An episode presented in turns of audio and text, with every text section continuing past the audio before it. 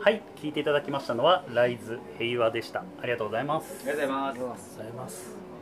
いやーいろいろ今日は濃いおす話いをやーもう楽おしかった伺いすできましたあねっという間の時間でしうはいもうなんかよくよくね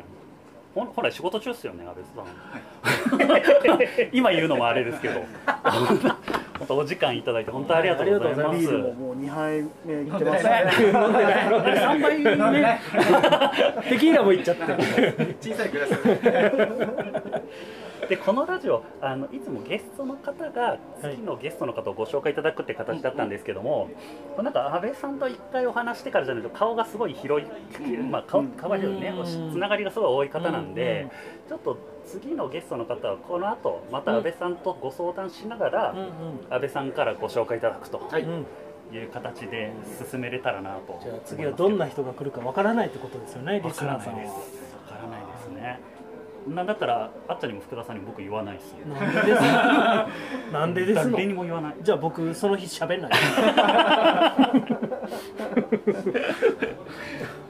という、はいちょっと展開で進めたいなと思ってます。はい